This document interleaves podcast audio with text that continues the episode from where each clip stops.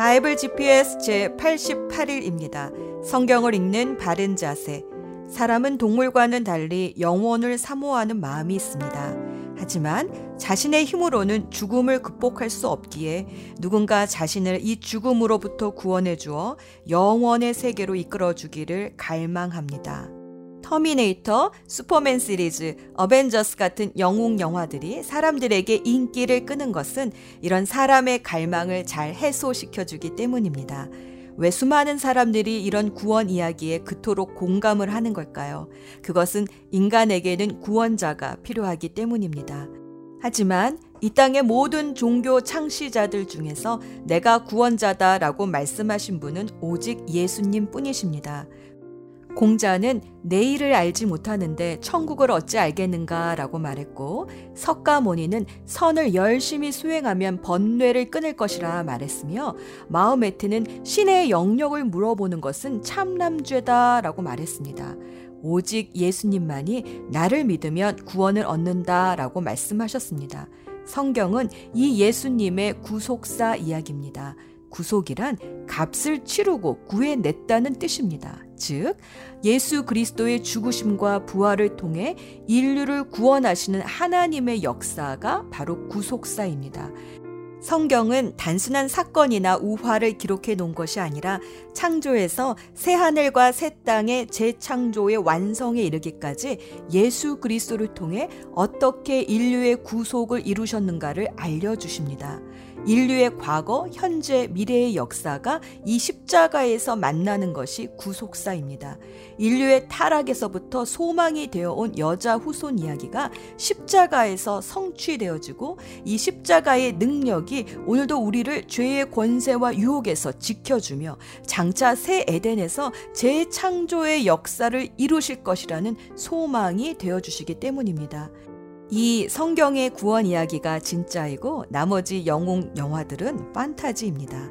우리는 구원자가 필요합니다. 성경은 하나님의 아들이 인류를 구하러 오신 사랑의 이야기입니다. 요한복음 4장 10절 예수께서 그 여자에게 대답하셨다. 네가 하나님의 선물을 알고 또 너에게 물을 달라는 사람이 누구인지 알았더라면 도리어 네가 그에게 청하였을 것이고 그는 너에게 생수를 주었을 것이다.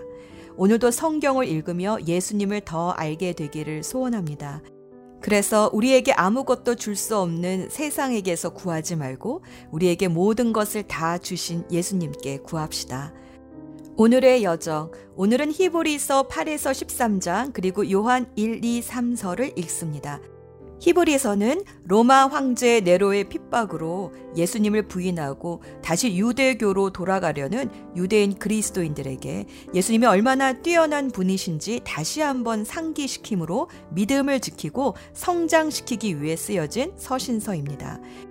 히브리서 8장은 새 언약을 주신 예수님이 구약의 언약을 이미 낡은 것으로 만드셨음을 강조하고 9장과 10장에서는 짐승의 피는 우리의 마음속까지 깨끗하게 할 수 없지만 그리스도의 피는 단 한 번의 유효한 제사로 우리의 모든 죄를 깨끗하게 하신 분이신데 이 영원한 하늘의 대제사장 예수님을 믿는 것을 포기하고 어떻게 뒤로 물러날 수 있느냐며 11장부터는 믿음의 조상들이 어떻게 믿음을 지켜 본을 보였는지 쭉 열거해 줍니다. 12장부터는 이 믿음을 주시고 또 온전하게 해주시는 분이 예수님이시니 예수님을 바라보면 모든 고난을 이기고 승리할 수 있으니 피곤한 손과 연약한 무릎을 강하게 하라 격려합니다. 하나님의 아들이시며 영원한 하늘의 대제사장이시며 모든 것 위에 뛰어나신 예수님을 바라보자 하는 것이 히브리서 전체의 주제입니다. 이 바라봄의 뜻은 마치 양궁 선수가 활을 쏘기 위해 집중해서 바라보듯 주님께 모든 마음을 다해 집중하라는 뜻입니다. 13장에서는 예수님을 믿음의 눈으로 바라보는 사람은 어떤 삶을 사는지 구체적인 실천 사항을 말해줍니다. 나그네와 옥에 갇힌 자를 돌보고 순결한 부부 생활을 하고 돈에 매이지 않고 또 지도자를 존중하고 음식 규정 같은 율법에 매이지 않으며 선을 베풀며 나누는 삶을 삽니다. 그리고 마지막으로 감옥에 갇혔던 디모데가 풀려 나왔다는 반가운 소식을 전하며 곧 디모데와 함께 방문하겠다는 인사로 마무리합니다. 요한 1, 2, 3서는 저자 이름은 나오지 않지만 그 문체와 문맥의 흐름이 사도 요한인 것을 증명합니다. 요한 1서는 특히 영지주의 같은 이단 사상을 배격하기 위해 쓴 서신서입니다. 영지주의는 예수님이 육체로 오신 것을 부인했는데 사도 요한은 말씀이 육신되어 오신 예수님을 보고 듣고 만지고 함께 목격한 사람으로서 우리의 죄를 씻어 주시는 것은 육신으로 오신 예수님의 피밖에 없음을 강조합니다. 영지주의는 믿음이 아니라 영적인 각성을 통해 얻은 특별한 영적인 지식으로 구원을 받는다며 이런 영적인 지식을 갖게 되면 육체로 인하여 생기는 어떤 것에도 이 영이 오염되지 않기에 육체의 행실을 방탕하게 살아도 아무 문제 없다고 주장했습니다. 이에 대해 사도 요한은 빛이신 하나님과 사귀어 산다 하면서 여전히 어둠 가운데서 죄 짓고 살며 죄를 지은 적이 없다고 말한다면 그것은 하나님을 거짓말쟁이로 만들고 또 자신을 속이는 것이라 경고합니다. 또 하나님을 안다고 하지만 예수님이 사랑하라고 가르쳐 주신 계명에 순종하지 않는 것은 참된 그리스도인이 아니다라고 말합니다. 하나님은 사랑이시기 때문입니다. 요한 일서는 진짜와 가짜를 구별하는 기준을 제시해 줍니다. 참된 그리스도인은 예수님의 성육신과 그의 대속적인 죽음을 신앙으로 고백하고 하나님과 예수님이 우리를 사랑하셨듯이 형제 자매를 사랑하며 상습적으로 고의적으로 죄를 짓지 않고 말씀에 순종하여 의롭게 사는 사람입니다. 반대로 가짜는 처음에는 같아 보였지만 결국은 떨어져 나간 자로서 예수님이 육체로 오신 것을 부인하고 진리의 말씀에 순종하지 않는 자들입니다. 요한 2서와 3서는 당시 복음을 전하기 위해 여행하던 순회 전도자들을 어떻게 섬겨야 하는지를 잘 말해줍니다. 초대 교회 당시에는 여관은 더럽고 또한 방탕한 곳이었기에 순회 전도자들이 묵기에는 적절한 곳이 못 되었습니다. 그래서 대부분 신자들의 집에 연결 연결하여 묵고는 했습니다. 예를 들어 사도 바울은 빌립보에서는 루리아 집에서 데살로니가에서는 야손의 집에서, 고린도에서는 가이오의 집에서, 가이사랴에서는 빌립의 집에서, 또 예루살렘에서는 나손의 집에 머물며 순회 전도 여행을 했던 것을 볼 수 있습니다. 그런데 당시 순회 사역자들 중에는 영지주의와 같은 잘못된 가르침을 전파하는 거짓 교사들도 있었기 때문에 아무나 대접하면 위험할 수도 있었습니다. 그래서 사도 요한은 요한 2서에서는 예수님이 이 땅에 육신으로 오신 것을 부정하는 사람은 거짓 교사이니 이런 사람을 접대하는 것은 그가 하는 악한 일을 돕는 것이기에 절대로 접대하지 말라 명합니다. 요한 2서에서는 거짓 교사들은 접대하지 말라라고 권면했다면 요한 3서에서는 순회 전도자들을 잘 섬겨달라 부탁합니다. 특히 평소에 손대접을 잘해서 모두에게 칭찬받는 가이오를 격려하며 앞으로도 계속 그렇게 도와달라 부탁합니다. 그러나 교회 일은 맡았으나 교만하고 오만하여 순회 전도자들을 잘 섬기지 못한 디오드 레베는 책망하고 또 반대로 잘 섬겨서 본이 되는 데메드리오는 칭찬을 합니다. 예수 전망대 요한일서 4장 2에서 3절 말씀 여러분은 하나님의 영을 이것으로 알 수 있습니다. 곧 예수 그리스도께서 육신을 입고 오셨음을 시인하는 영은 다 하나님에게서 난 영입니다. 그러나 예수를 시인하지 않는 영은 다 하나님에게서 나지 않은 영입니다. 그것은 그리스도의 적대자의 영입니다. 여러분은 그 영이 올 것이라는 말을 들었습니다. 그런데 그 영이 세상에 벌써 와 있습니다. 예수님이 육신으로 오신 것이 왜 그리 중요할까요? 첫째, 예수님은 우리의 죄값을 치르기 위한 대속물, 즉 죽기 위해 육신을 입고 오셨습니다. 예수님이 우리의 죄값을 치르기 위해 희생제물로 오신 것은 구약의 희생제사를 통해 계속 예표되어 온 진리인데 이것을 부인하게 되면 성경 전체의 예언을 부인하게 되는 것입니다. 둘째, 예수님이 육신으로 오신 것은 우리로 하나님이 어떠한 분인지 우리의 눈높이에서 보여주시기 위함이었습니다. 요한복음 14장 9절 예수께서 대답하셨다. 빌리바, 내가 이렇게 오랫동안 너희와 함께 지내는데도 너는 나를 알지 못하느냐?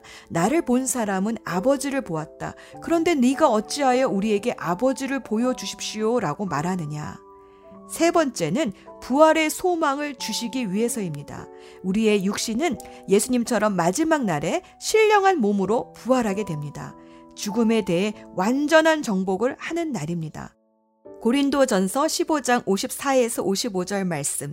썩을 이 몸이 썩지 않을 것을 입고 죽을 이 몸이 죽지 않을 것을 입을 그때에 이렇게 기록한 성경 말씀이 이루어질 것입니다. 죽음을 삼키고서 승리를 얻었다.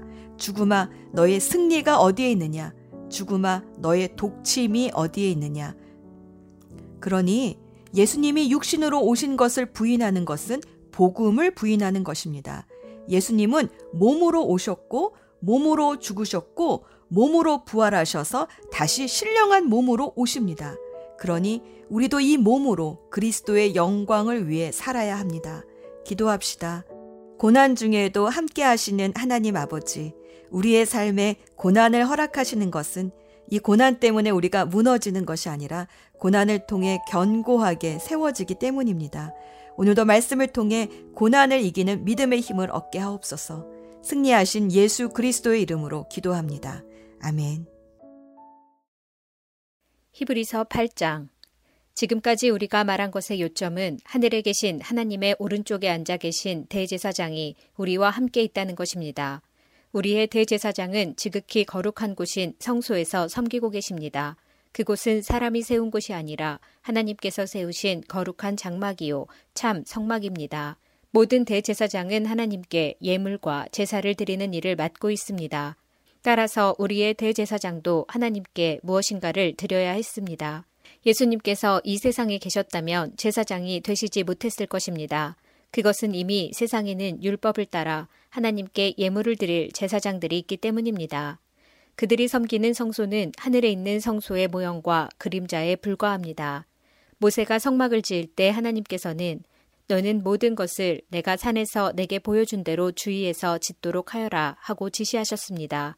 그러나 예수님께서 맡으신 제사장의 직분은 다른 제사장들의 일들보다 훨씬 더 큽니다. 마찬가지로 하나님께서 예수님을 통해 그의 백성에게 주신 언약도 옛 언약보다 훨씬 좋은 것입니다. 이 새 언약은 더 좋은 약속에 근거하고 있습니다. 만일 첫 번째 언약에 아무 문제가 없다면 두 번째 언약이 필요 없을 것입니다. 그러나 하나님께서는 백성들의 잘못을 아시고 다음과 같이 말씀하셨습니다. 내가 이스라엘과 유다 백성으로 더불어 새 언약을 맺을 때가 되었다. 이것은 그들의 조상과 맺었던 언약과는 다른 것이다.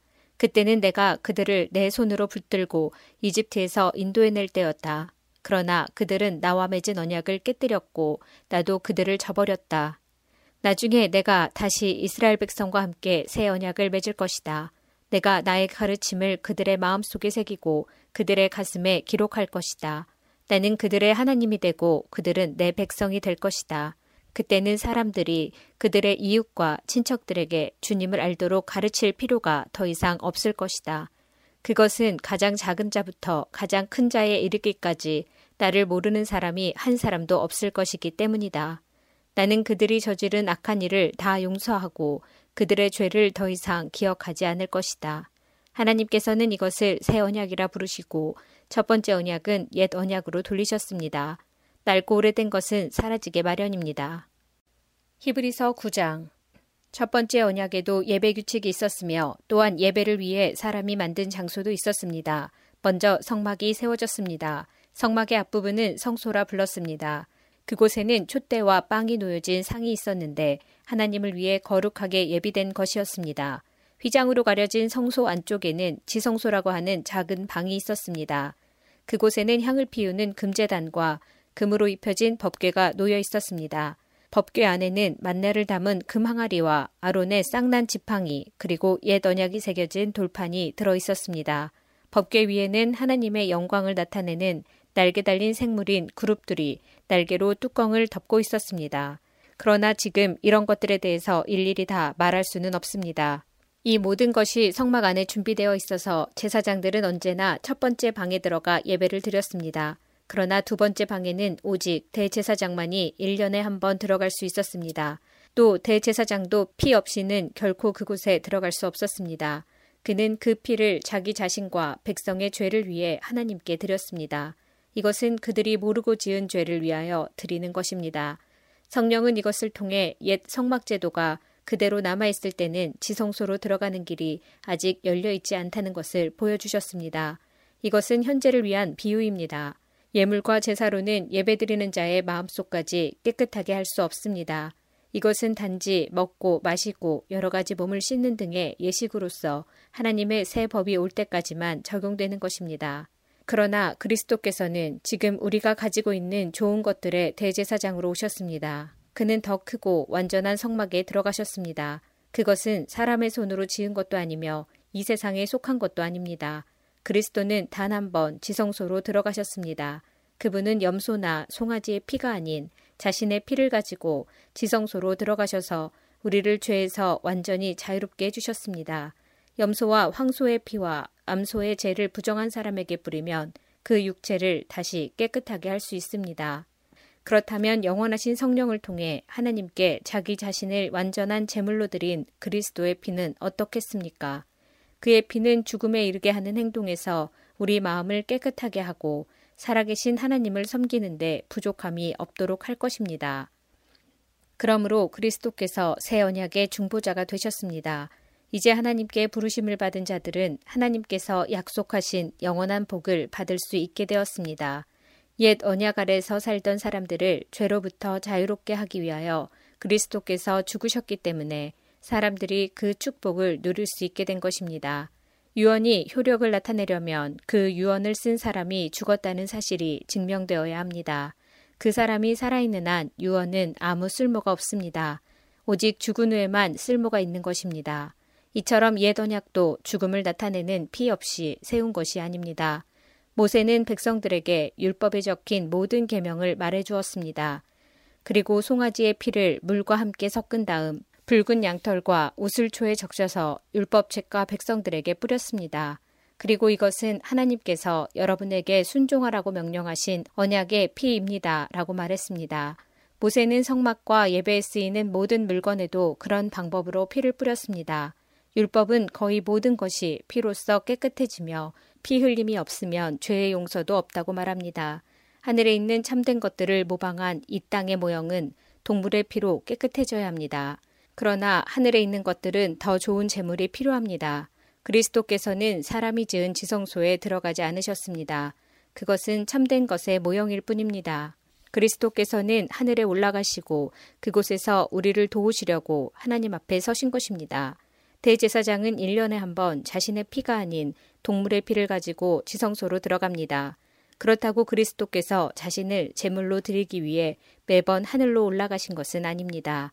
만일 그래야 한다면 그리스도께서 세상이 창조되었을 때부터 고난을 자주 받으셔야 했을 것입니다. 그러나 그리스도께서는 단 한 번 오셔서 자신을 제물로 드림으로 모든 죄를 깨끗하게 하셨습니다. 사람들은 모두 한 번은 죽습니다. 죽은 후에는 심판이 우리를 기다립니다. 그렇기 때문에 그리스도께서는 자신의 몸을 한 번에 들여 많은 사람의 죄를 없애주신 것입니다. 그리스도께서는 다시 오실 것입니다. 그때는 죄를 없애기 위해서가 아니라 그리스도를 기다리는 자들에게 구원을 주기 위해 오시는 것입니다. 히브리서 10장 율법은 앞으로 오게 될 좋은 것들의 그림자에 불과하며 참된 것의 완전한 모양이 아닙니다. 율법 아래에 있는 사람들은 해마다 똑같은 제사를 드립니다. 그러나 이 제사를 가지고 예배드리러 나오는 사람들이 완전해질 수는 없습니다. 만일 율법이 그들을 완전하게 할 수 있다면 예배드리는 사람들이 깨끗하여져서 더 이상 죄의식도 느끼지 않았을 것이며 재물을 드리는 일도 그쳤을 것입니다. 그러나 제사는 해마다 자기의 죄를 생각나게 합니다. 그것은 황소나 염소의 피로는 죄를 깨끗게 할 수 없기 때문입니다. 그래서 그리스도께서 세상에 오셨을 때 이렇게 말씀하셨습니다. 하나님께서는 제사와 예물을 원하지 않으시고 나를 위해 한 몸을 예비하셨습니다. 또한 태워드리는 제사인 번제와 죄를 씻는 제사인 속죄제도 기뻐하지 않으십니다.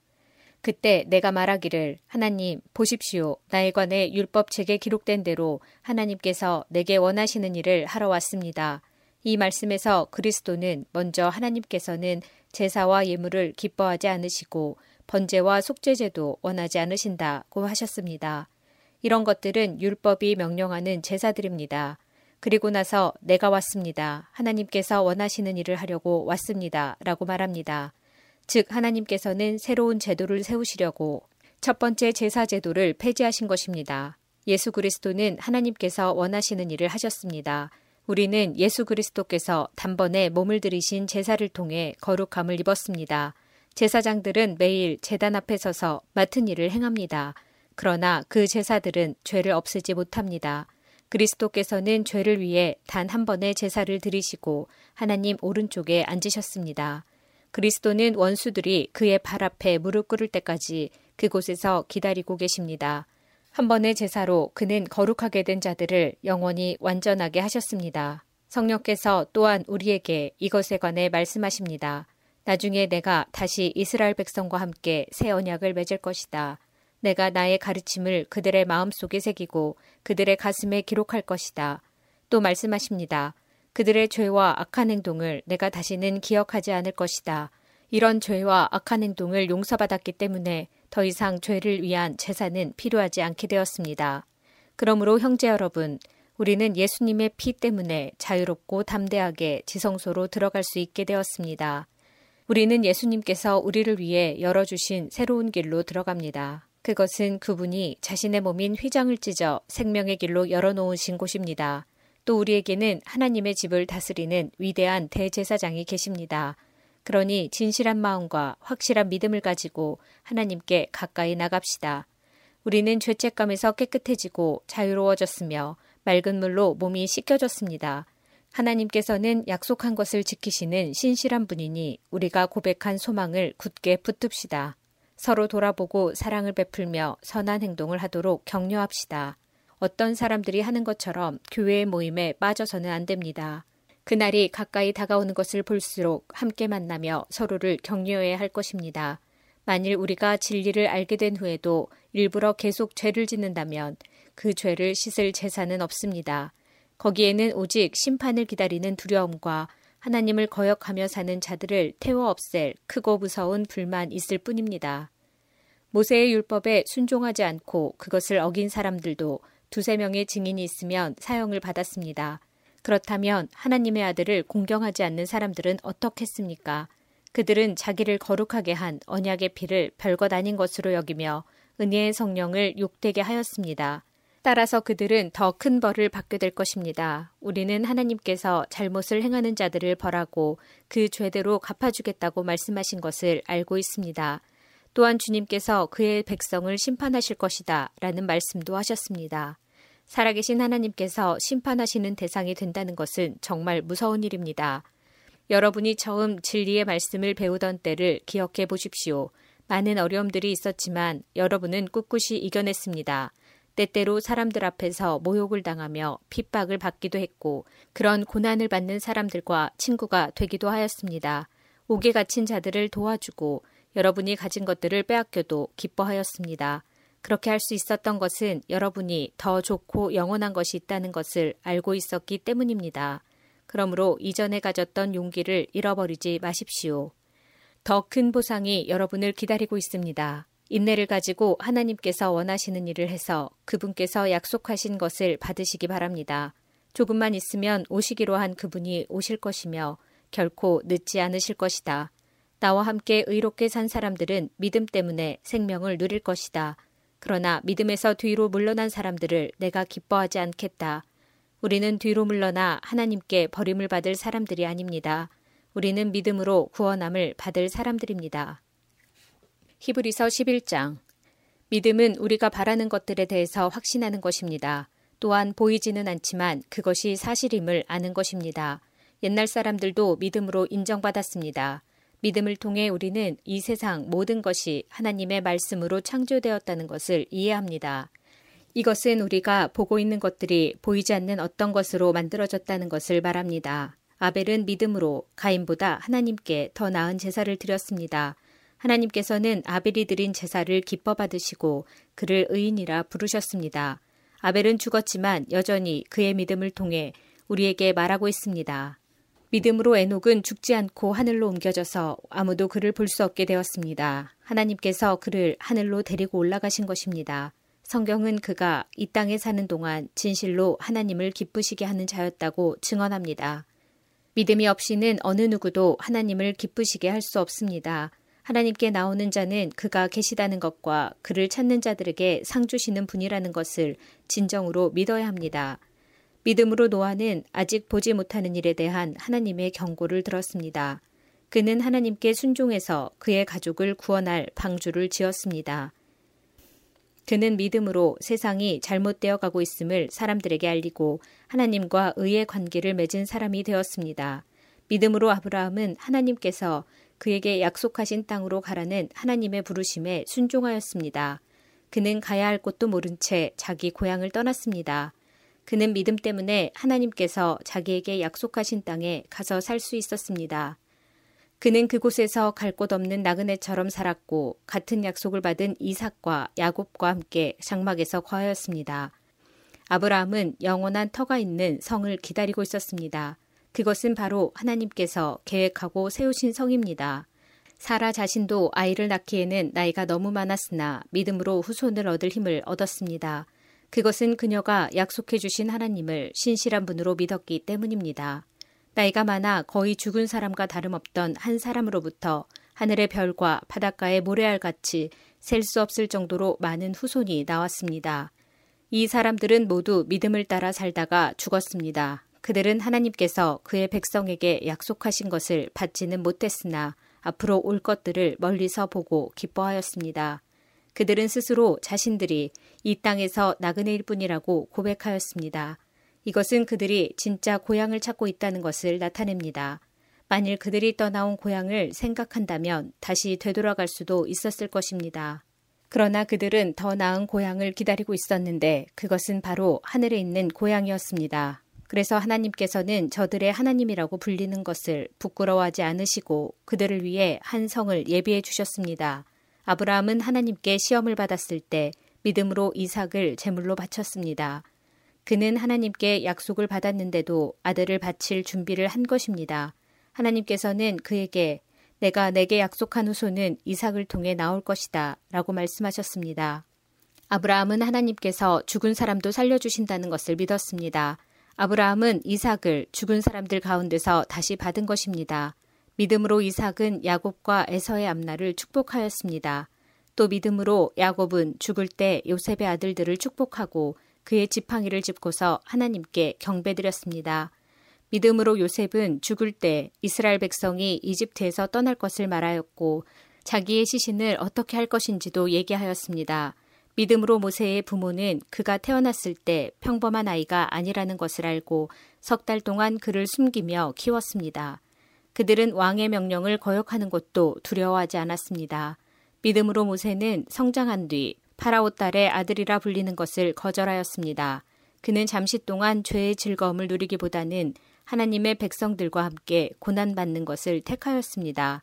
그는 이집트의 온갖 보물을 가지는 것보다 그리스도를 위해 고난받는 것이 더 낫다고 생각한 것입니다. 그는 오직 하나님이 주실 상만을 바라보았습니다. 믿음으로 모세는 이집트를 떠났으며 왕의 분노를 두려워하지 않았습니다. 모세는 보이지 않는 하나님을 마치 보이는 듯이 바라보며 꿋꿋이 참았습니다. 믿음으로 모세는 유월절을 준비하고 문마다 피를 발랐습니다. 이 피는 죽음의 천사가 이스라엘 백성의 마다들을 죽이지 않도록 하기 위해 바른 것입니다. 믿음으로 그들은 마른 땅을 건너는 것처럼 홍해를 지나갔습니다. 그러나 이집트인들은 그들을 따라가다가 물에 빠져 죽고 말았습니다. 믿음으로 이스라엘 백성들이 여리고 성 주위를 7일 동안 돌자 성은 무너졌습니다. 믿음으로 기생 라합은 정탐꾼들을 잘 대접하여 하나님께 순종하지 않은 자들이 죽임을 당할 때 구원을 받았습니다. 더 많은 이야기가 필요합니까? 기드온, 바락, 삼손, 입다, 다윗, 사무엘, 그리고 다른 예언자들을 다 말하려면 시간이 모자랄 것입니다. 그들은 믿음으로 나라들을 정복하고 옳은 일을 하였으며 하나님께서 약속하신 것들을 받았고 사자의 입을 막았습니다. 또 큰 불을 막아내며 칼날을 피하였습니다. 그들은 약한 데서 강해졌으며 전쟁터에서는 용감해져서 적들을 무찔렀습니다. 여자들은 죽은 가족이 다시 살아나는 것을 보았습니다. 또 어떤 이들은 죽은 후에 더 나은 삶으로 부활할 것을 생각하면서 고문을 당하고 풀려나는 것을 거절하기도 하였습니다. 어떤 이들은 조롱을 받으며 매를 맞았습니다. 어떤 이들은 묶인 채로 감옥에 끌려갔습니다. 그들은 돌에 맞아 죽었고 몸이 반으로 잘리기도 하였으며 칼에 찔려 죽기도 하였습니다. 양과 염소 가죽을 두르고 가난과 고난과 학대를 견뎌야 했습니다. 그들에게 세상은 아무런 가치가 없었습니다. 그들은 광야와 산과 동굴과 땅굴에서 살았습니다. 이 사람들은 모두 믿음으로 이름이 알려진 자들입니다. 그러나 그들 중 어느 누구도 하나님께서 약속하신 것을 받지는 못하였습니다. 그것은 하나님께서 우리에게 더 좋은 것을 예배하시고 그들이 우리와 함께 완전해지도록 하셨기 때문입니다. 히브리서 12장 우리에게는 이렇게 많은 믿음의 증인들이 있습니다. 그들의 삶은 우리에게 믿음이 무엇인지 말해주고 있습니다. 그러므로 포기하지 말고 우리 앞에 있는 경주를 열심히 합시다.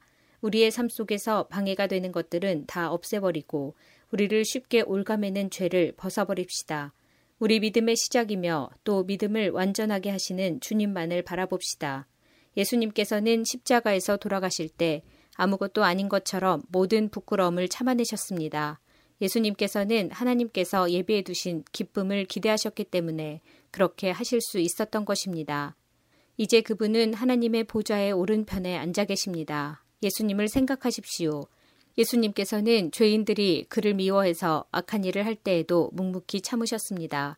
지칠 때라도 낙심하지 말고 예수님의 본을 따르기 바랍니다. 여러분은 죄에 맞서 싸우고 있지만 아직 죽을 정도까지 싸워보진 않았습니다. 여러분은 하나님께서 그의 아들을 격려하듯이 말씀해 주신 것을 잊었습니까? 내 아들아, 주의 훈계를 가볍게 여기지 말고 주님께서 너를 꾸짖으실 때 낙심하지 마라. 주님께서는 사랑하는 자에게 벌을 주시고 그의 아들로 받아들인 자들을 채찍질하신다. 따라서 여러분이 받는 고난을 아버지의 훈계로 알고 견디십시오. 하나님께서는 아버지가 자기 아들에게 벌 주듯이 여러분을 대하시는 것입니다. 아들을 훈계하지 않는 아버지는 어디에도 없습니다. 아들이면 훈계를 받게 마련입니다. 만일 여러분에게 아무 훈계가 없다면 여러분은 사생아이며 참 아들이 아닙니다. 우리는 이 땅에서 모두 육체의 아버지가 있습니다. 그 아버지가 우리를 훈계한다 해도 공경하는데 하물며 영의 아버지의 훈계를 받아들여야 하는 것은 말할 필요도 없지 않습니까? 그렇게 할 때 우리는 생명을 받게 되는 것입니다. 이 땅에서의 아버지는 그들이 가장 좋다고 생각하는 대로 우리를 벌합니다. 그러나 하나님께서는 우리가 그분의 거룩하심을 담게 하기 위해 벌하십니다. 훈계를 받는 바로 그때에는 즐거움이 없고 고통스럽습니다. 그러나 후에 그 훈계 때문에 더 나은 사람이 된다면 우리에게 평안이 있을 것입니다. 왜냐하면 우리가 올바른 길 안에서 살아가게 되었기 때문입니다. 여러분은 피곤한 손과 연약한 무릎을 강하게 하여 일어나십시오.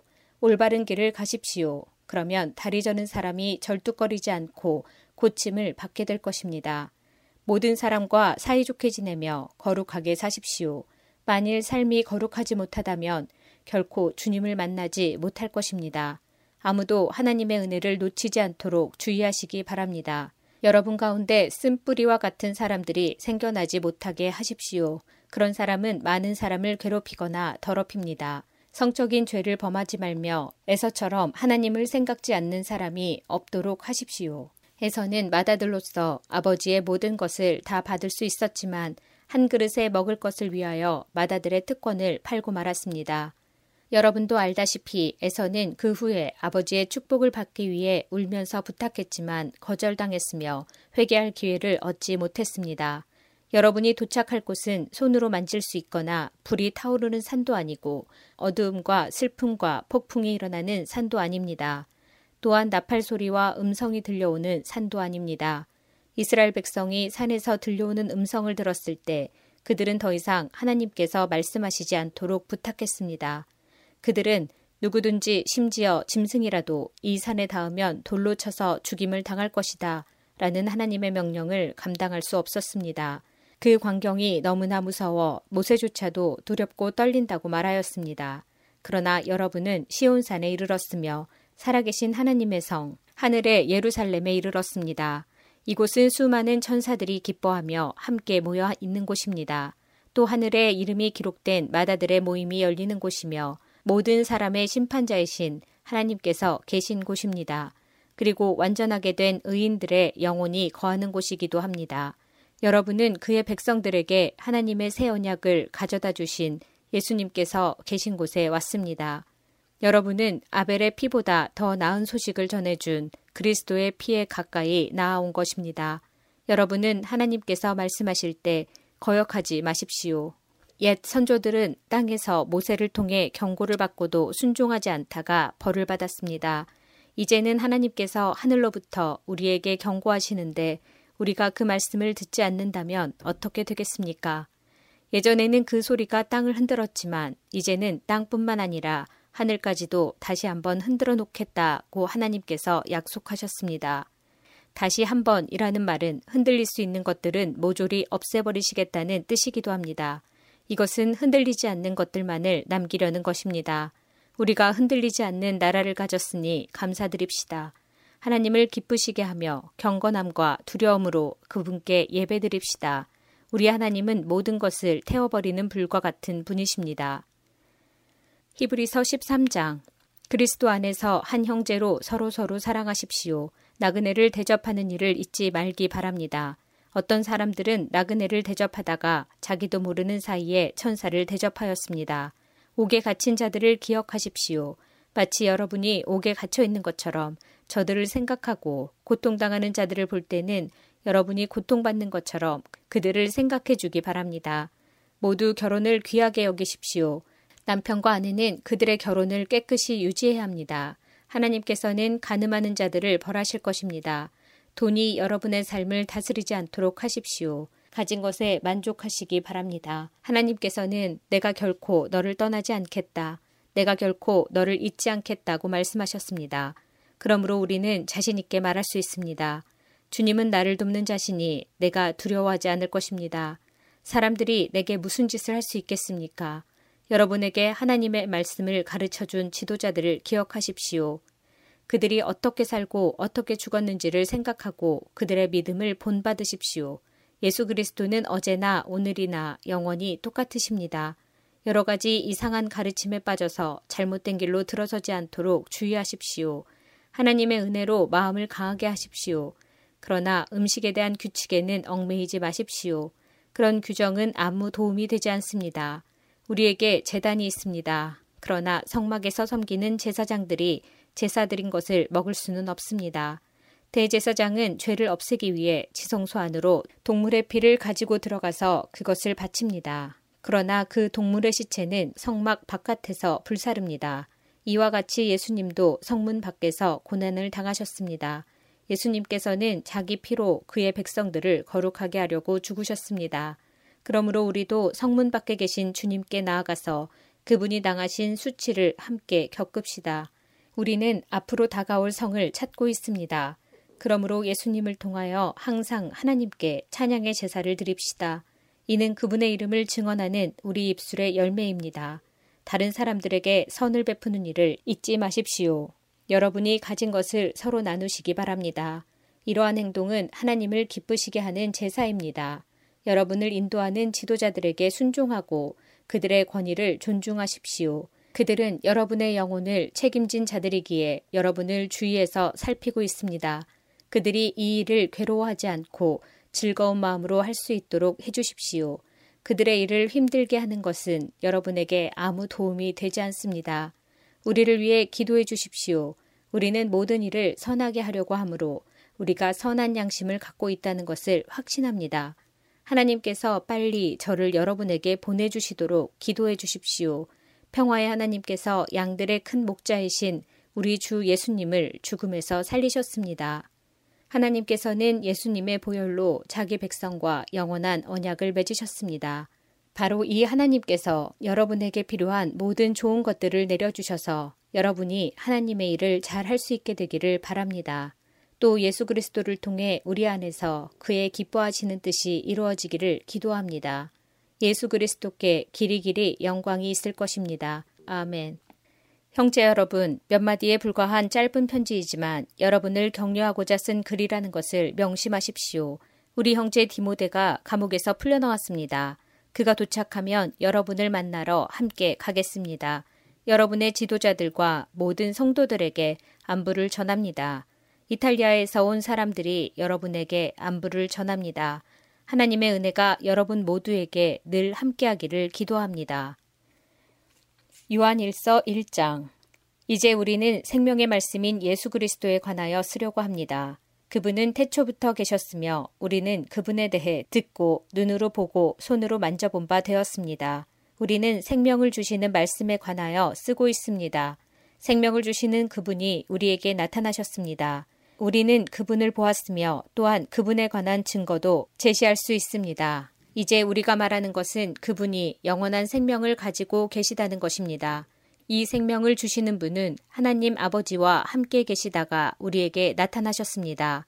우리가 보고 들은 것을 여러분에게 말하는 이유는 여러분이 우리와 함께 교제하기를 원하기 때문입니다. 우리가 함께 나누는 이 교제는 하나님 아버지 그리고 그의 아들 예수 그리스도와 함께 가지는 교제입니다. 우리는 여러분과 함께 기쁨을 나누려고 이 글을 쓰고 있습니다. 우리가 그리스도께로부터 듣고 여러분에게 전하려고 하는 말씀은 하나님은 빛이시며 그분께는 전혀 어두움이 없다는 것입니다. 그렇기 때문에 만약 우리가 하나님과 사귀고 있다고 말하면서 여전히 어두움 가운데 살고 있다면 우리는 거짓말쟁이이며 진리를 따라 살고 있지 않는 것입니다. 하나님께서 빛 가운데 계시기에 우리 역시 빛 가운데서 살아야 합니다. 우리가 빛 가운데 살게 되면 서로 교제하게 됩니다. 또한 하나님의 아들이신 예수 그리스도의 피가 우리의 모든 죄를 깨끗이 씻어 주실 것입니다. 또한 우리가 스스로 죄를 짓지 않았다고 말한다면 그것은 우리 자신을 속이는 것이며 진리가 우리 안에 없는 것입니다. 그러나 우리가 죄를 고백하면 그분은 우리를 용서해 주실 것입니다. 그분은 옳은 일만 행하시는 분이기 때문에 우리는 그분을 믿을 수 있습니다. 그분은 우리의 모든 잘못을 깨끗하게 해주실 것입니다. 우리가 계속 죄를 지은 적이 없다고 말한다면 그것은 하나님을 거짓말쟁이로 만드는 것이며 우리는 하나님께서 주신 진리의 가르침을 받아들이지 않는 것입니다. 요한일서 2장 나의 사랑하는 자녀들이여 나는 여러분이 죄를 짓지 않게 하려고 이 편지를 씁니다. 그러나 누군가가 죄를 짓는다 하더라도 우리에게는 우리를 도와주시는 예수 그리스도가 계십니다.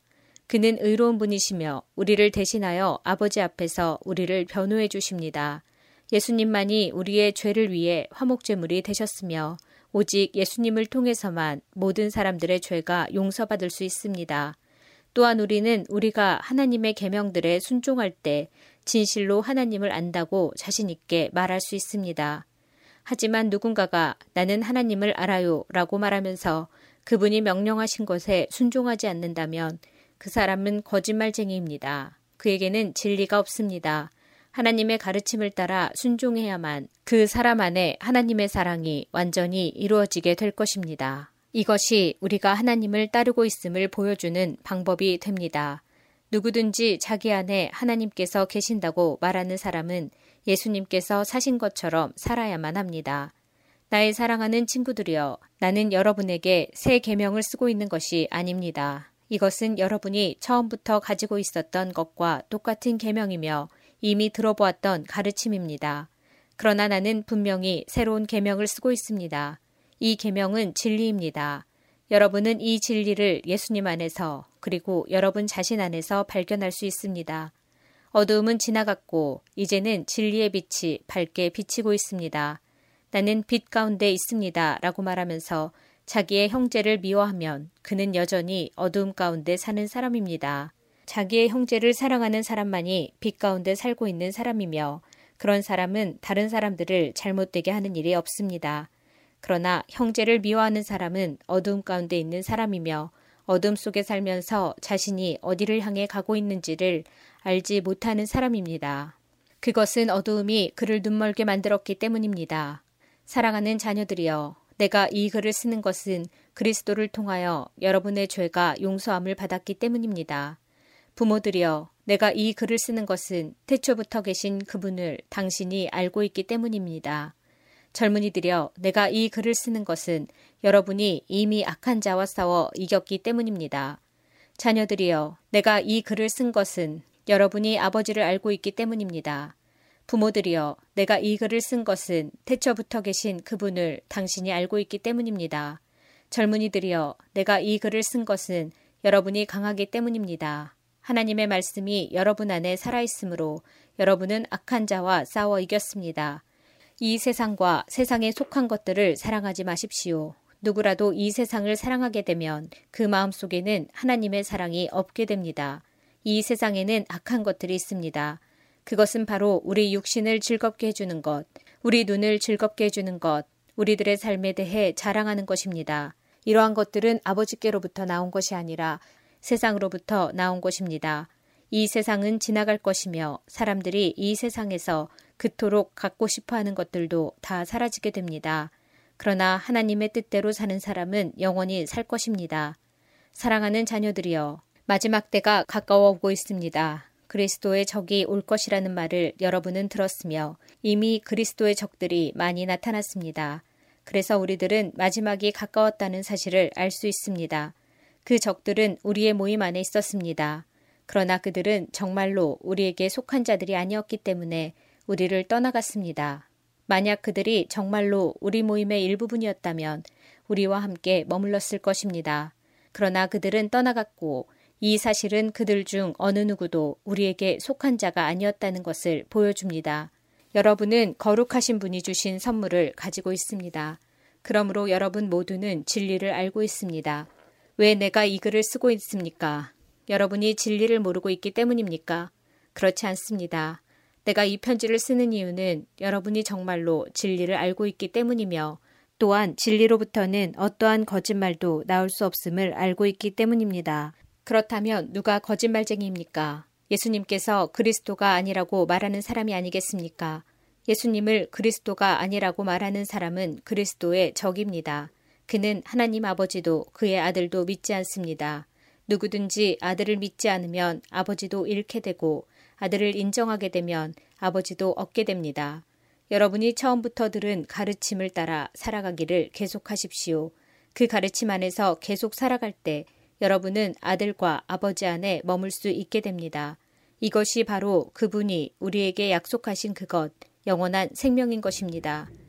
나는 여러분을 잘못된 길로 인도하려는 사람들에 관하여 이 편지를 쓰고 있습니다. 그리스도께서는 여러분에게 특별한 선물을 주셨습니다. 여러분은 이 선물을 갖고 있기 때문에 어떤 다른 선생으로부터 가르침을 받지 않아도 됩니다. 성령께서는 모든 것을 가르쳐 주시며 진실되고 거짓이 없으십니다. 그러므로 성령이 가르치시는 대로 그리스도 안에서 살아가기를 계속하십시오. 나의 사랑하는 자녀들이여. 그리스도 안에서 살아가십시오. 우리가 이렇게 살아가면 그리스도가 다시 오시는 날 두려워하지 않아도 될 것입니다. 우리는 숨을 필요도 없고 그분 앞에서 부끄러워할 이유도 없을 것입니다. 하나님께서 의로운 분이심을 여러분은 알고 있을 것입니다. 그렇다면 옳은 일을 하는 사람만이 하나님의 자녀가 될 수 있다는 사실을 기억하십시오. 요한일서 3장 아버지께서 우리를 얼마나 사랑하고 계신지 생각해 보십시오. 하나님께서는 우리를 너무나 사랑하셔서 우리를 그분의 자녀라고 불러주셨습니다.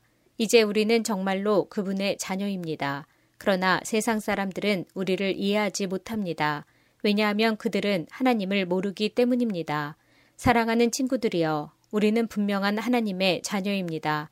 우리가 아직은 미래의 어떤 모습으로 있게 될지 알 수 없지만 그리스도께서 다시 오실 그때에는 우리의 모습이 그와 같을 줄을 알고 있습니다. 우리는 그분의 참 모습을 보게 될 것입니다. 예수 그리스도는 깨끗하신 분이십니다. 적어도 그리스도 안에서 이러한 소망을 가지고 있는 사람이라면 그리스도와 같이 자기 자신을 깨끗하게 지켜야 할 것입니다. 죄를 짓는 자는 하나님의 법을 깨뜨리는 사람입니다. 죄를 짓는다는 것은 하나님의 법을 어기며 사는 것과 같습니다. 여러분도 알고 있는 것처럼 그리스도는 죄를 없애기 위해 오셨으며 그리스도께서는 죄가 없으십니다. 그러므로 그리스도 안에 사는 사람은 더 이상 죄를 짓지 않습니다. 만약 그가 계속하여 죄를 짓는다면 그는 그리스도를 진정 이해하지 못한 것이며 또한 그리스도를 알았다고도 할 수 없을 것입니다. 사랑하는 자녀들이여 어느 누구라도 여러분을 잘못된 길로 인도하지 못하게 하십시오. 그리스도께서 의로우신 것처럼 의를 행하는 사람은 의로운 사람입니다. 마귀는 태초부터 지금까지 죄를 지어 오고 있습니다. 계속하여 죄를 짓는 사람은 마귀에게 속한 자입니다. 하나님의 아들은 바로 이 마귀의 일을 멸하기 위해서 오셨습니다. 하나님께서 누군가를 그의 자녀로 삼으셨을 때 그 사람은 더 이상 죄를 짓지 않습니다. 그것은 하나님께서 주신 새로운 삶의 씨가 그의 안에 머무르게 되기 때문입니다. 그는 이제 하나님의 자녀가 되었기 때문에 계속하여 죄를 짓고 살 수 없습니다. 이것으로 우리는 누가 하나님의 자녀이며 누가 마귀의 자녀인지를 알 수 있습니다. 올바른 일을 행하지 않는 사람은 하나님의 자녀가 아닙니다. 그리고 자기 형제를 사랑하지 않는 사람도 하나님의 자녀가 아닙니다. 여러분이 처음부터 들어온 말씀은 우리가 서로 사랑해야 한다는 것입니다. 악한 자에게 속했던 가인과 같이 되지 마십시오. 가인은 자기 동생을 죽였습니다. 자기 동생을 죽인 이유는 자기는 악한 일을 했고 동생은 선한 일을 했기 때문입니다. 형제 여러분, 이 세상 사람들이 여러분을 미워할 때 놀라지 마십시오. 우리는 죽음을 벗어나 생명으로 옮기웠음을 알고 있습니다. 우리는 이것을 그리스도 안에서 우리 형제들을 서로서로 사랑함으로써 알 수 있습니다. 서로 사랑하지 않는 사람은 죽음 가운데 거하는 사람입니다. 자기 형제를 미워하는 사람은 누구나 살인자입니다. 여러분도 아시다시피 살인자에게는 영원한 생명이 있을 수 없습니다. 예수님께서 우리를 위하여 그의 생명을 주심으로써 우리는 진실한 사랑이 어떠한 것인지를 알게 되었습니다. 그러므로 우리도 우리 형제를 위하여 우리 생명을 내어줌이 마땅합니다. 어떤 한 믿는 사람이 자기가 필요로 하는 것은 다 가질 수 있을 만큼 부자라고 합시다. 만약 그가 가난하고 필요한 것들을 갖지 못한 형제를 보고도 그 형제를 돕지 않는다면 어떻겠습니까? 그는 마음속에 하나님의 사랑이 없는 사람일 것입니다. 자녀들이여, 우리는 말로만 사랑하는 사람이 되어서는 안 됩니다. 우리의 사랑은 진실되어야 합니다. 그리고 우리는 행함으로써 그 사랑을 보여야 할 것입니다. 이를 통해 우리가 진리에 속하였음을 알 수 있게 되며 하나님 앞에서도 평안할 수 있게 됩니다. 우리의 양심이 우리를 책망하는데 우리의 양심보다 크시며 또한 모든 것을 아시는 하나님께서는 얼마나 더 우리를 책망하시겠습니까? 사랑하는 친구들이여, 만약 우리가 양심의 가책을 받지 않는다면 우리는 아무런 두려움이 없이 하나님 앞에 나아갈 수 있을 것입니다. 그리고 하나님은 우리가 구하는 것들을 우리에게 주실 것입니다. 우리가 이러한 것들을 받을 수 있는 것은 우리가 하나님의 명령을 지켰고 하나님이 기뻐하시는 일들을 했기 때문입니다. 하나님께서 명령하신 것은 그의 아들 예수 그리스도의 이름을 믿고 그분이 우리에게 명령하신 대로 서로 사랑하는 것입니다. 하나님의 명령을 지키는 사람은 하나님 안에서 살게 되고 하나님도 그 사람 안에 거하시게 됩니다. 하나님께서 우리 안에 거하신다는 사실을 어떻게 알 수 있습니까? 우리는 그것을 하나님께서 우리에게 주신 성령으로 알 수 있습니다. 요한일서 4장 사랑하는 친구들이여 많은 거짓 예언자들이 지금 이 세상에 있습니다. 그러므로 모든 영을 다 믿지는 말기 바랍니다. 그 영들이 하나님으로부터 온 것인지 아닌지 시험해 보십시오. 하나님의 영을 알 수 있는 방법은 다음과 같습니다. 어떤 영이 말하기를 나는 예수님께서 이 땅에 사람으로 오셨음을 믿습니다. 라고 얘기하면 그 영은 하나님께로부터 온 것입니다. 그러나 예수님에 대해 이렇게 말하는 것을 인정하지 않으면 그 영은 하나님으로부터 온 것이 아니며 그리스도의 적으로부터 온 것입니다. 여러분은 그리스도의 적이 오리라는 말을 들었을 것입니다. 이미 그는 이 세상에 와 있습니다. 사랑하는 자녀들이여, 여러분은 하나님께 속하였으니 이미 그들을 이겼습니다. 왜냐하면 여러분 안에 계신 분이 세상에 있는 어떤 자보다 위대한 분이시기 때문입니다. 거짓 예언자들은 세상에 속한 사람들입니다. 그들이 말하는 것은 세상으로부터 온 것이며 세상은 그들의 말을 듣습니다. 그러나 우리는 하나님께로부터 왔습니다. 하나님을 아는 사람들은 우리의 말을 듣지만 하나님께로부터 오지 않은 사람들은 우리의 말을 듣지 않을 것입니다. 이것으로 우리는 진리의 영과 거짓의 영을 구별할 수 있습니다. 사랑하는 친구들이여, 우리는 서로 서로 사랑해야 합니다. 왜냐하면 사랑은 하나님께로부터 오기 때문입니다. 사랑하는 사람은 하나님의 자녀가 된 것이며 또한 하나님을 안다고 할 수 있습니다. 하나님은 사랑이시기에 사랑할 줄 모르는 사람은 하나님을 알지 못하는 자입니다. 하나님은 그의 독생자를 이 땅에 보내심으로 우리를 향한 그분의 사랑을 보여주셨으며 그를 통해 우리에게 생명을 주셨습니다. 진실한 사랑이란 하나님을 향한 우리의 사랑이 아니라 우리를 향한 하나님의 사랑인 것입니다. 하나님은 당신의 아들을 보내셔서 우리의 죄를 위해 화목제물이 되게 하셨습니다. 사랑하는 친구 여러분, 하나님께서 이처럼 우리를 사랑해 주셨으니 우리 역시 서로를 사랑해야만 합니다. 어느 누구도 여태까지 하나님을 본 적이 없습니다. 그러나 우리가 서로 서로 사랑하면 하나님께서 우리 안에 거하십니다. 우리가 서로 사랑할 때 하나님의 사랑은 우리 안에서 완전해질 것입니다. 우리는 우리가 하나님 안에서 살고 하나님께서 우리 안에 계신다는 사실을 알고 있습니다. 이는 하나님께서 우리에게 주신 그의 성령을 통해 알 수 있습니다. 우리는 아버지께서 그의 아들을 세상의 구주로 보내신 것을 보았고 또 그것을 증언합니다. 만약 누구든지 나는 예수님께서 하나님의 아들이심을 믿어요 라고 얘기하면 하나님께서는 그 사람 안에 거하시고 그는 하나님 안에 살게 됩니다. 이로써 우리는 하나님께서 우리를 위해 베푸신 그 사랑을 알 수 있고 그 사랑을 굳게 믿을 수 있습니다. 하나님은 사랑이십니다. 사랑 안에 사는 사람은 하나님 안에 사는 사람이며 하나님도 그 사람 안에 계십니다. 하나님의 사랑이 우리 안에 완전해질 때 우리는 하나님께서 심판하시는 그날에 아무 두려움 없이 설 수 있을 것입니다.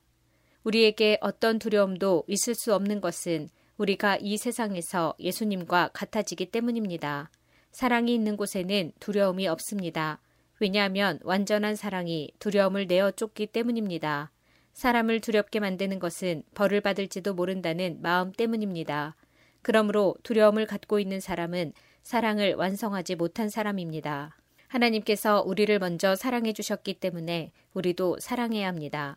어떤 사람이 나는 하나님을 사랑해요라고 말하면서 그의 형제를 미워하면 그는 거짓말쟁이입니다. 이는 눈에 보이는 자기의 형제도 사랑하지 못하면서 보이지 않는 하나님을 사랑할 수는 없기 때문입니다. 그러므로 하나님께서는 누구든지 하나님을 사랑하는 사람은 자기 형제들도 사랑해야 한다고 우리에게 명령하셨습니다. 요한일서 5장 예수님께서 그리스도이심을 믿는 사람은 모두 하나님의 자녀입니다. 아버지를 사랑하는 사람은 또한 그분의 아들도 사랑합니다. 우리가 하나님의 자녀들을 사랑한다는 것을 언제 알 수 있습니까?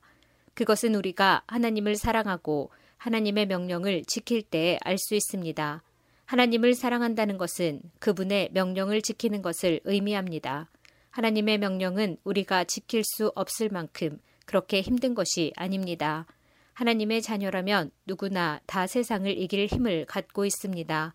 세상에 대해 이길 수 있는 승리는 우리의 믿음에 있습니다. 그러므로 세상을 이길 수 있는 사람은 예수님께서 하나님의 아들이심을 믿는 사람인 것입니다. 예수 그리스도는 물과 피로 오신 분이십니다. 그분은 단지 물로만 오신 것이 아니라 물과 피로 오셨습니다. 그리고 성령께서 이것이 사실임을 말씀하시고 계십니다. 성령은 곧 진리입니다. 그러므로 증언하는 새 증인이 있으니 곧 성령과 물과 피입니다.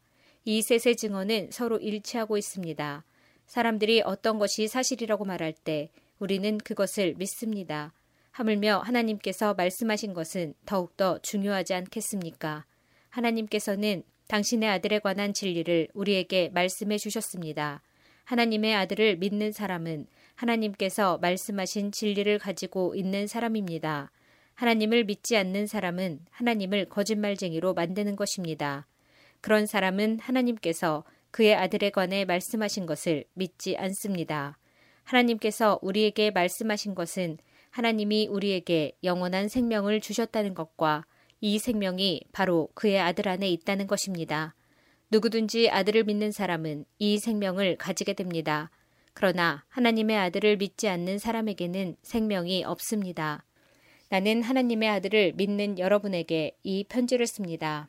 내가 이렇게 편지를 쓰는 것은 이제 여러분에게 영원한 생명이 있음을 알리기 위해서입니다. 우리는 아무런 의심 없이 하나님께 나아올 수 있습니다. 이것은 우리가 하나님께 무엇인가를 구할 때 그리고 이것이 우리를 향한 하나님의 뜻에 맞을 때 하나님께서 우리가 구하는 것에 깊은 관심을 가져주신다는 것을 뜻합니다. 하나님께서는 우리가 그분께 간구할 때마다 귀를 기울이고 계십니다. 그러므로 우리는 우리가 구한 모든 것들을 그분께서 주시리라는 것을 알 수 있습니다. 그리스도 안에서 어떤 형제가 죄 짓는 것을 보거든 그리고 그 죄가 영원한 죽음에 이르게 할 만한 죄가 아니라면 그 사람을 위해 기도해야 할 것입니다. 그러면 하나님께서 그 형제를 살려주실 것입니다. 나는 지금 영원한 죽음까지는 이르지 않을 그런 죄를 지은 사람들에 관해 이야기하는 것입니다. 죽을 만한 죄가 분명히 있습니다. 내가 말하는 것은 그런 죄를 위해서까지 기도하라는 것은 아닙니다. 잘못 행하는 것은 다 죄지만 영원히 죽음에 이르지 않는 죄도 있습니다. 하나님의 자녀가 된 사람은 계속해서 죄를 지을 수 없다는 것을 우리는 알고 있습니다. 하나님의 아들이 그를 지켜주심으로 악한 자도 그를 해칠 수 없습니다. 우리는 우리가 하나님께 속하였음을 분명히 알고 있지만 이 세상은 악한 자가 지배하고 있습니다. 하나님의 아들이 오셔서 우리에게 깨달을 수 있는 능력을 주셨기에 이제 우리는 진리이신 하나님을 알 수 있게 되었습니다. 우리의 생명은 참되신 하나님, 곧 그분의 아들 예수 그리스도 안에 있습니다. 그는 참 하나님이시며 영원한 생명이십니다. 그러므로 사랑하는 자녀 여러분, 여러분 자신을 우상으로부터 멀리 하도록 지키십시오. 요한이서 1장 교회 장로인 나는 하나님께서 선택하신 부인과 자녀들에게 편지를 씁니다. 나는 진리 안에서 여러분을 사랑하며 진리를 아는 모든 사람들도 여러분을 사랑하고 있습니다. 우리가 여러분을 사랑할 수 있음은 진리가 우리 안에 있고 또한 그 진리가 영원히 우리 마음속에 함께하기 때문입니다. 하나님 아버지와 그의 아들 예수 그리스도로부터 은혜와 자비와 평안이 진리와 사랑 안에서 우리 안에 넘쳐나기를 기도합니다. 부인의 자녀들이 하나님의 명령대로 진리를 따르며 살고 있다는 소식을 듣고 나는 매우 기뻤습니다. 사랑하는 부인이여, 이제 나는 부인에게 한 가지를 얘기하고자 합니다. 그것은 우리 모두 사랑 안에서 살아가야 한다는 것입니다. 이 말씀은 새로운 명령이 아닙니다. 이것은 처음부터 우리가 받은 말씀입니다. 하나님께서 우리에게 명령하신 삶은 사랑의 삶입니다. 하나님께서는 우리가 사랑하며 살아가기를 원하십니다. 아마도 부인 역시 이 말씀을 처음부터 들어왔을 것입니다. 많은 거짓 선생들이 세상에 나타났습니다. 그들은 예수 그리스도께서 이 땅에 사람으로 오셨다는 것을 믿으려 들지 않습니다. 이 사실을 믿지 않는 자는 다 거짓 선생이며 그리스도의 적입니다. 지금까지 애써온 수고가 물거품이 되지 않도록 주의하십시오. 온전한 상을 받을 수 있도록 조심하시기 바랍니다. 오직 그리스도의 가르침만 쫓아가시기 바랍니다. 만약 그리스도께서 가르쳐 주신 것을 따르지 않고 다른 길로 가게 된다면 그 사람 마음에는 더 이상 하나님이 계시지 않게 됩니다. 그 가르침을 쫓아 따라갈 때에만 아버지와 그분의 아들을 함께 마음 가운데 모실 수 있게 됩니다. 누군가가 이 가르침 이외의 것을 가지고 여러분을 찾아오거든 그 사람을 집에 맞아들이지도 말고 인사도 하지 마십시오. 만약 그 사람을 받아들이면 그가 하는 악한 일을 여러분이 돕는 셈이 됩니다. 하고 싶은 말이 많지만 이만 줄이겠습니다. 오히려 빠른 시간 내에 직접 만나서 서로 이야기하는 기쁨을 가지게 되었으면 좋겠습니다. 하나님께서 선택하신 당신 자매의 자녀들이 부인에게 안부를 전합니다. 요한 3서 1장 교회의 장로인 나는 진리 안에서 사랑하는 친구 가이오에게 이 편지를 씁니다. 사랑하는 친구여, 그대의 영혼이 건강한 것처럼 몸도 건강하고 하고자 하는 모든 일이 다 잘 되기를 기도합니다. 믿음의 형제들이 내게 와서 진리의 길을 따라 진실되게 살아가는 그대를 칭찬하였습니다. 그 말을 들은 나는 얼마나 기뻤는지 모릅니다. 믿음의 자녀가 진리의 가르침을 따라 잘 지내고 있다는 소식보다 내게 더 큰 기쁨은 없습니다. 사랑하는 친구여, 믿음의 형제들을 도우며 심지어 모르는 사람까지도 따뜻하게 대접하였다니 참으로 선한 일을 하였습니다. 그들이 이곳 교회에 와서 당신의 따뜻한 대접과 사랑에 관해 말해 주었습니다. 하나님께서 기뻐하시도록 나그네인 그들을 계속 도와주십시오. 그들은 그리스도의 이름을 위하여 자신의 삶을 돌아보지 않고 전도 여행을 시작하였습니다. 또한 그들은 믿지 않는 사람들로부터 도움을 받지 않았습니다. 그러므로 우리가 그들을 도와야만 합니다. 우리가 직접 전도 여행을 떠날 수는 없지만 그들을 도우면서 우리 역시 진리를 위해 함께 일하는 사람이 되는 것입니다. 나는 이러한 내용의 편지를 먼저 교회 앞으로 보냈습니다. 그러나 디오드레베가 우리 말을 들으려고도 하지 않고 충고도 받아들이지 않았습니다. 그것은 디오드레베 자신이 그 교회의 우두머리가 되고자 하는 마음 때문입니다. 그곳에 가게 되면 디오드레베가 한 일에 대해 이야기할 것입니다. 그는 거짓말로 우리에 대해 나쁘게 말하고 있습니다. 그는 그리스도를 위해 일하는 사람들을 도우려고도 하지 않고 오히려 그들을 돕는 사람들마저도 그 일을 하지 못하도록 막으며 교회에서 쫓아내기까지 하고 있습니다. 사랑하는 친구여, 악한 일은 본받지 마십시오. 선한 일을 본받아 따르십시오. 선한 일을 하는 사람은 하나님께로부터 왔지만 악한 일을 하는 사람은 결코 하나님을 알지 못합니다. 데메드리오에 대해서는 모두들 칭찬하고 있습니다. 사람들의 말을 들어볼 때 데메드리오는 진리를 따르고 있으며 우리 역시 그를 인정할 수 있습니다. 그대 역시 우리말이 참되다는 것을 알 것입니다. 할 말이 많지만 편지로는 이만 줄입니다. 만나서 마음껏 이야기를 나누었으면 합니다. 하나님의 평안이 그대와 함께하길 바라며 이곳에 있는 친구들이 그대에게 안부를 전합니다. 그곳에 있는 형제들에게도 안부를 전해 주십시오.